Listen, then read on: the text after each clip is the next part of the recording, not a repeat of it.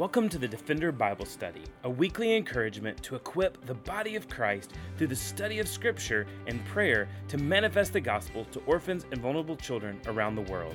This podcast is a ministry of Lifeline Children's Services where we believe that defending the fatherless begins by being rooted in God's Word. It's Monday, February the 3rd, 2020, and today we are continuing our study on the book of First John, and we will continue our study on First John chapter 4, starting in verse 17, going to First John chapter 5, verse 5.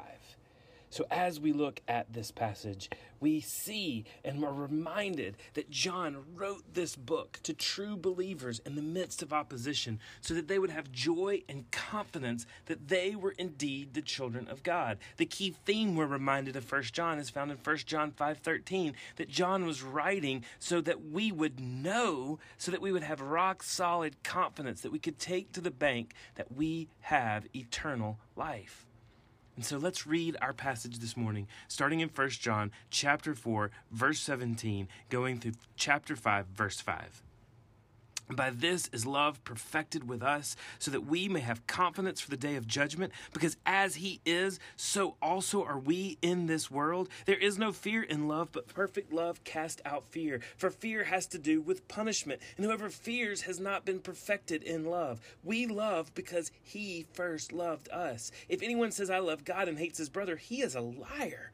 For he who does not love his brother, whom he has seen, cannot love God, whom he has not seen. And this commandment we have from him whoever loves God must also love his brother. Everyone who believes that Jesus is the Christ has been born of God, and everyone who loves the Father loves whoever has been born of him. By this we know that we love the children of God when we love God and obey his commandments. For this is the love of God that we keep his commandments. His commandments are not burdensome. For everyone who has been born of God overcomes the world. And this is the victory that has overcome the world, our faith. Who is it that has overcome the world except the one who believes that Jesus is the Son of God? You see, John had been writing to true believers so that they would be confident in their standing with God. This book is so relevant in an age of skepticism and doubt and in the post Christian world that we live in. This book gives us rock solid assurance that we can have confidence so that we in turn can go and share this news of the gospel with those who are perishing throughout the book of First John, he has given 11 evidences of new birth. And today we're looking at the last two of those evidences. He's given 11 evidences of new birth to give assurance that you are indeed a child of God. These evidences give confidence that we are indeed living a Godward life. And so, as we start our study on these particular verses, I want us to look at these specific evidences that we have seen John go to throughout this short epistle. The first evidence of a Godward life. If you want to know that you're living a Godward life, those who are living a Godward life keep the commands of God. They keep his commandments. 1 John 2, starting in verse 3, it says, And by this we know that we have come to know him if we keep his commandments. Whoever says, I know him, but does not keep his commandments is a liar, and the truth is not in him. And then 1 John 3, verse 24, it says this it says, Whoever keeps his commandments abides in God and God in him. And by this we know that he abides in us by the Spirit whom he has given us. So the first evidence is that we are keeping his commandments. But the second evidence that we are living a Godward life is this that we walk as Christ walked. Second, our first John chapter 2, verse 5 says this, but whoever keeps his word, the word of Christ, in him truly the love of God is perfected. By this we know that we are in him. Whoever says he abides in him ought to walk in the same way in which he walked. So we walk as Christ walked. But the third evidence that we are living a Godward life is our love for others. 1 John 2 9 says whoever says he is in the light and hates his brother is still in the darkness 1 john 3 14 says that we know that we have passed out of death and into life because we love the brothers whoever does not love abides in death. 1 John 4, verse 7 Beloved, let us love one another, for love is from God, and whoever loves has been born of God and knows God. Anyone who does not love does not know God. Why? Because God is love. And then verse 20 from chapter 4 says, If anyone says, I love God and hates his brother, he is a liar. for he does not love his brother whom he has not seen, cannot love God whom he has seen. And so those who are living a Godward life will love others. But fourth, the fourth evidence we see in First John of living a Godward life is that we do not cling to the world. We're not holding on to the world and its treasure with, with sweaty palms. John says this in chapter 2, verse 15 Do not love the world or the things in the world. If anyone loves the world, the love of the Father is not in him. If we are in Christ today, then we have a love that is, is over and above any love that we would have for the world and the fleeting pleasures of this life. But the fifth evidence we see that John gives in 1 John is that those who are living a Godward life confess and receive the Son of God.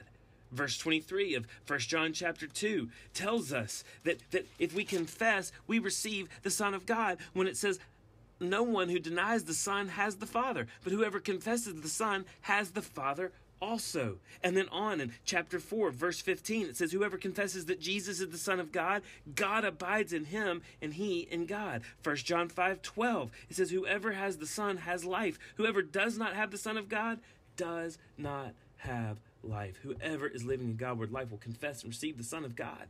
But the sixth evidence we see of a person living a Godward life is that they practice righteousness. 1 John chapter 2 verse 29 if you know that he is righteous that being Christ you may be sure that everyone who practices righteousness has been born of him has been born of Christ. Those who are living a godward life will practice righteousness. But then seventh those who are living a godward life don't relish in sin 1 John chapter 3 verse 6 No one who abides in him keeps on sinning. No one who keeps on sinning has either seen him or known him. 1 John chapter 3 verse 9 No one born of God makes a practice of sinning for God's seed abides in him and he cannot keep on sinning because why? He's been born of God. By this it is evident who are the children of God and who are the children of the devil. Whoever does not practice righteousness is not of God, nor is the one who does not love his brother. And then 1 John chapter 5 verse 18. Oh, we cannot relish sin and be a child of God. And this verse tells us we know that everyone who has been born of God does not keep on sinning. But he who has been born of God protects him, and the evil one does not touch and then we see the eighth evidence that those who are living a Godward life have the Holy Spirit. The Holy Spirit is a marker. It is a it is proof to us that we are living a Godward life. Verse 24 of chapter 3, and by this we know that he abides in us by the Spirit whom he has given us. And then on in chapter 4, verse 13, by this we know that we abide in him and he in us because he has given us his Spirit. Oh, those who have been born of God, those who are living a Godward life, those who are children of God have the Holy Spirit. Oh, what glorious truth. And that brings us to the ninth evidence, and that is that those who are living a Godward life submit to godly authority. Verse 6 of chapter 4 We are from God. Whoever knows God listens to us. Whoever is not from God does not listen to us. By this we know the spirit of truth and the spirit of error. Those who are living a Godward life will submit not only to God, but to godly authority.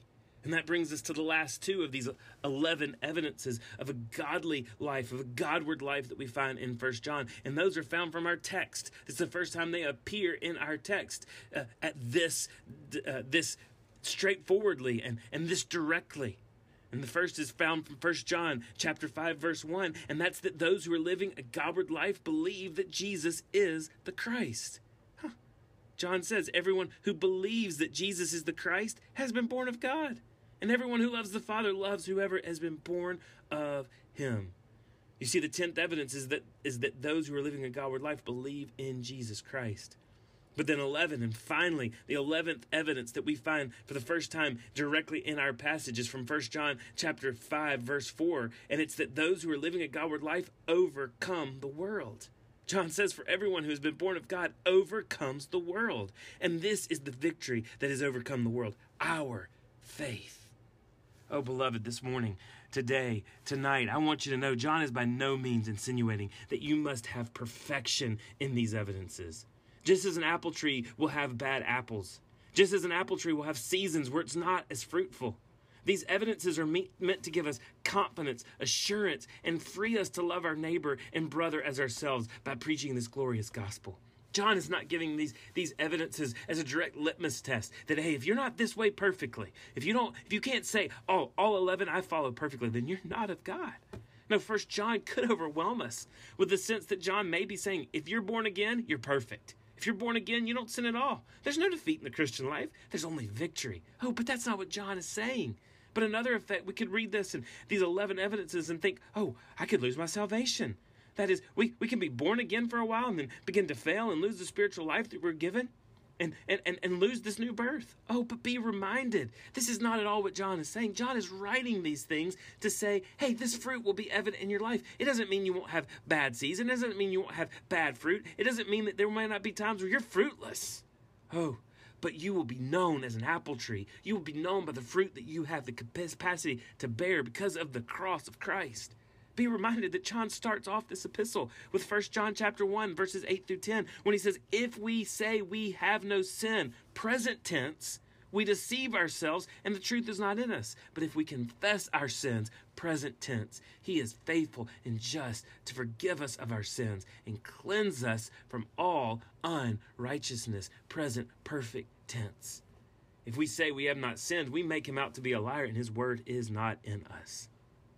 And so, as sinful and imperfect people who've been imputed with the righteousness of Christ, John tells us in this passage that we show our obedience by the way that we love one another. God sent his son to die for us so that we might live for him because Jesus is now our life. And because Jesus is our life, we live by faith with nothing to fear. We are confident we are given power and pleasure to obey God's commands. Look at the confidence from 1 John chapter 4, verse 17. By this is love perfected in us, so that we may have confidence for the day of judgment. Because as he is, so also as we are in the world. There is no fear in love, verse 18, but perfect love casts out fear. For fear has to do with punishment, and whoever fears has not been perfected in love. Oh, we are given power and pleasure to obey God's commands. We are not given these evidences to shrink back in fear, but we are given these evidence to have confidence. If any of these are in you, if any of this fruit is in you, it is supernatural and it is given to you by God. And so there are three ways from this passage that we are called, therefore, to display this confidence, to display this lack of fear by displaying the love of God to others. The first way that we display the love of God of others. There are three ways here from this passage. The first way is we must show his supernatural love to others. Verse 19 says, We love because he first loved us. This is supernatural love. While we were yet sinners, while we were slaves to sins, Romans 5, verse 6 through 8 says, While we were still weak, at the right time Christ died for the ungodly. For one will scarcely die for a righteous person, though perhaps for a good person one would dare even to die. But God shows his love for us, that while we were still sinners, Christ died for us. This is supernatural love that we've been given. And we've been given the supernatural love so that we can show it to others. And so I want to ask are we critical of others who are different? Do we criticize people too quickly because of their differences or, or because of the unloveliness in their life? Are we patient in love? Do we show patience to others?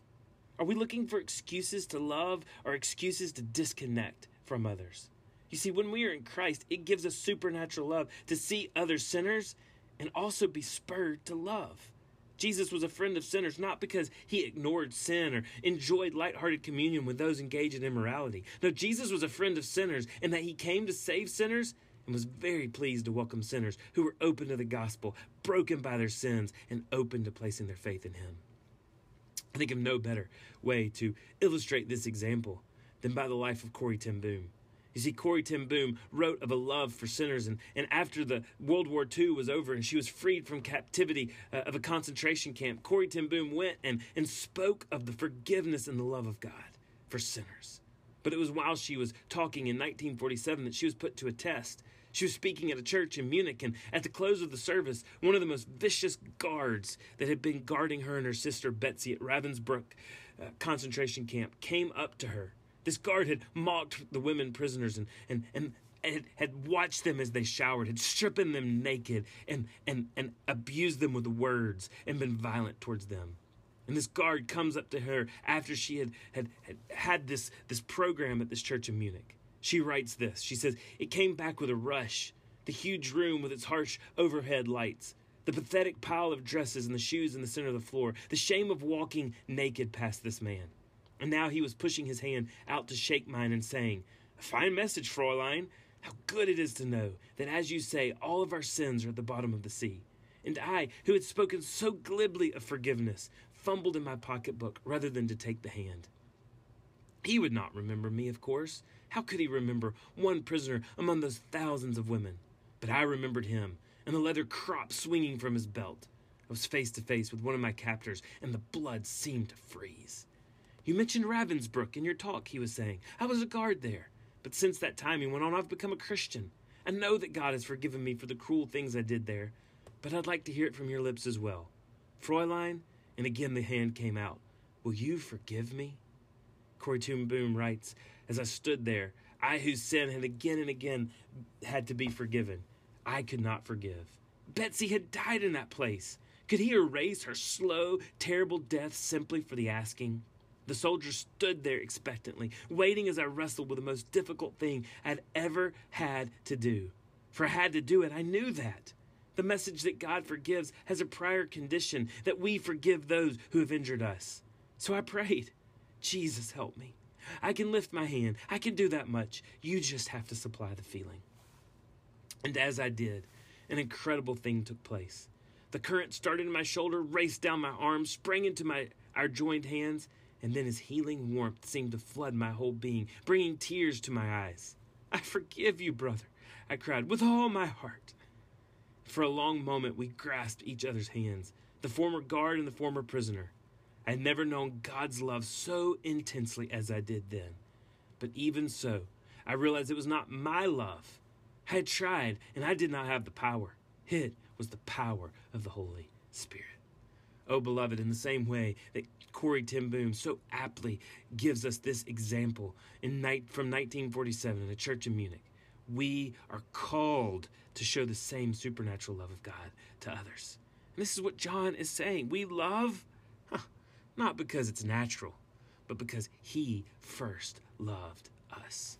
But the second way that we are called to display the love of God to others is this we must deny ourselves and lay down our lives for our brothers. 1 John chapter 4 verse 20 If anyone says I love God and hates his brother he's a liar for he who does not love his brother, whom he has seen, cannot love God whom he has not seen. And this commandment we have from him whoever loves God must also love his brother. Listen to verse 1. Everyone who believes in Jesus is the Christ, has been born of God. And everyone who loves the Father loves whoever has been born of him. In other words, you've got to love your other brothers and sisters. By this we know that we love the children of God when we love God and obey his commands. For this is the love of God, that we keep his commandments, and his commandments are not burdensome. And he has commanded us that we love our brothers. We must love the gospel of God and desire, right? Desire that his family, who has been redeemed by that gospel, would be loved by us. And so, what must we do? First, we must be a part of a church. We've got to be a part of an active, growing body of believers. Not because the church is perfect, not because the church has everything figured out, not because the church is always beautiful but because the church is the family of God. And we must belong to the family of God. And we must love the church and love our brothers and sisters within the church. But then, second, we must serve one another. We must serve our brothers and our sisters. We must show the love of God to them. We must deny ourselves and lay down our lives, our time, our talent, our treasure for our brothers and our sisters. But then, third, we must confront one another when we are hurt no matter their position and no matter their standing. If we've been hurt by another brother and sister, we cannot we cannot just bring on bitterness and resentment and, and carry that and let that separate us from relationship, but we must confront no matter their position or standing. You see, when we love one another, our brothers and sisters, we are showing the world that we are truly different, a family bought by the precious blood of Christ. But then, third and lastly, we show this supernatural love of God for others by sacrificing our desires and ever self abandoning love for the world. John says this in 1 John chapter 5, verse 4. For everyone who has been born of God overcomes the world. And this is the victory that has overcome the world our faith. So, what overcomes the world? Our faith. And who is it that overcomes the world? Verse 5 Except the one who believes that Jesus Christ is the Son of God. We must love the gospel of God and desire the spread of this gospel to the uttermost ends of the earth. There are future brothers and sisters who've never heard this glorious gospel. There are those who need to overcome this world, and they're not going to overcome the world by anything but faith. And that faith means that they have believed in Jesus, that He is the Son of God. So we must have confidence by seeing the evidence of our lives go outward to a Godward life. We must go and preach this glorious gospel to all nations. We must bloom where we have been planted. We must spread this gospel to our, our family, to our neighbors, to our neighborhoods, to our streets, to our cities, to our towns, to our states, to our nation, and to the uttermost parts of the earth. Oh, beloved, let us not only love in word or talk, oh, but may we also love in truth and in deed. Well, thanks for joining us for the Defender Bible Study. This week we are praying for the country of Colombia. We are praying that the church will be strengthened, that the true gospel will spread in Colombia. We're praying for the church to become more aware of the orphan crisis and we continue in discipleship. We pray specifically for our church partners, Renacer and Vida Bogota, United, and others. We also would pray for redemption and truth for those living in Colombia. Colombia is working hard to, progress, to, for progress and to come back from the past histories with drugs, prostitution, sexual promiscuity, corruption, and violence. Pray that the Lord would bring truth and peace to those who call Colombia home. We're praying for God to give grace, provision, and peace for those in the midst of adoption processes. We have many families in the process pursuing older children, children that they've hosted, children with medical needs, and larger sibling groups. Pray that the Lord would guide them and give them endurance. Pray also for our post adoptive families. Many families are home and walking through challenges of parenting children who have faced a lot of trauma. Also, pray that God would bring more missional families that would be flexible and understanding with the process and the complex needs of the children in Colombia. Pray that the Lord would prepare the hearts of these children who are being pursued by these families, and that their hearts would be prepared and at peace with all the upcoming transition. Pray that the Lord would grant us opportunity to advance, for advocate for more waiting children, have more opportunities to advocate for better policies to benefit them in the long run. Pray that these children will come to know Christ as their eternal Savior and God as their Father. Pray for continued growth in the caregiver education training in Colombia, that the Lord would continue to open doors to local churches who want to invest in and be a part of orphan care ministry. Pray for foster parents that just went through the training that Lifeline was able to conduct this year, that they would continue to pull from these things the things that they would learn. They'd be encouraged and empowered. Pray for the wisdom of our unadopted team and for the Latin American team as they work together to plan for future trainings and trips in Colombia. Pray for our in country team, for Soraya and Juliet and, and Oscar and Beth. Pray for wisdom for Soraya that she would lead and work with some challenging cases and build relationships with the government and balance a big caseload. Pray for our team as it is, is expanding and growing. Pray for the Central Authority, ICBF, that, that those who are working with the Central Authority will come to know Him and for grace and for efficiency as they review families. Pray that they would work in best in, in the best interest of children and creatively find solutions for many political issues that hurt the adoptive process. Pray for all of the directors, and especially those that are new at ICBF. Pray for private homes, for, for FANA and uh, others, and pray for our relationships to grow with these directors and workers. And also pray for our Lifeline team as a whole for Beth, for Meredith, for Farah, for Lindsay, for Brittany, for Josh, for Oscar, and for our unadopted team. Let's pray. Lord, we do just pray that you would rise the church up in Colombia. You'd open up doors for opportunities for them to love on the orphans of Colombia. Lord, we pray for just more opportunities to show your gospel in what we do and what we say in Colombia. And Lord, we pray for the government, for ICBF, for government leaders, that corruption would be rooted out. Lord, we pray that best interest would be had for children. Lord, that children would be, uh, that the, the red tape would be cut through for children to be able to find forever families, first and foremost in Colombia with believing families, but also then through intercountry adoption. Lord, we also ask that you'd be with our team as they navigate through all of these difficulties, as they navigate through all of these waters. Lord, be with the families that are pursuing children now.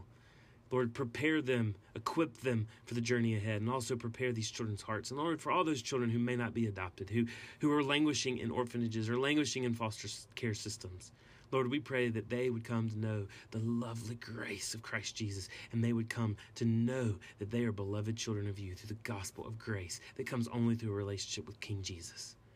Lord, we pray that you would transform the country of Colombia from a, from a country that is steeped in religion to a country that is overflowing with faith in Christ Jesus. Lord, use the church, use our team, use our ministry, and use whatever methods that you need possible to take this great gospel all the way from Cartagena to the borders of Peru, to the borders with Venezuela, and the borders with the Pacific Ocean. That from coast to coast, from mountain to river, to stream to stream, to jungle to city, that men, women, boys, and girls would come to know of the glorious gospel of Christ Jesus. Lord, we love you, and we ask all these things in your beautiful, matchless name, the name of Jesus. Amen. Thanks again for joining us for the Defender Bible Study. If you enjoy making this podcast a part of your weekly routine, we'd love for you to take a moment to subscribe, rate, and review the Defender Bible Study to make it easier for more people to find. For more resources and information on how you and your church can partner with Lifeline, please visit us at lifelinechild.org. Follow us on Facebook, Instagram, or Twitter by searching for Lifeline Child. You can email us directly at info at lifelinechild.org. We look forward to seeing you again next week for the Defender Bible Study.